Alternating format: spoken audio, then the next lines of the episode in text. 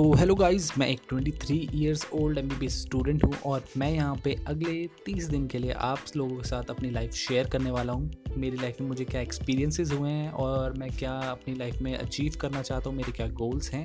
और उनको अचीव करने के लिए मुझे क्या दिक्कतें आ रही हैं और उन दिक्कतों से निपटने के लिए मैं क्या कर रहा हूँ। तो अगर आप इंटरेस्टेड हैं ऐसे कंटेंट में जिससे आपको भी थोड़ी वैल्यू मिलेगी मेरे एक्सपीरियंसिस के थ्रू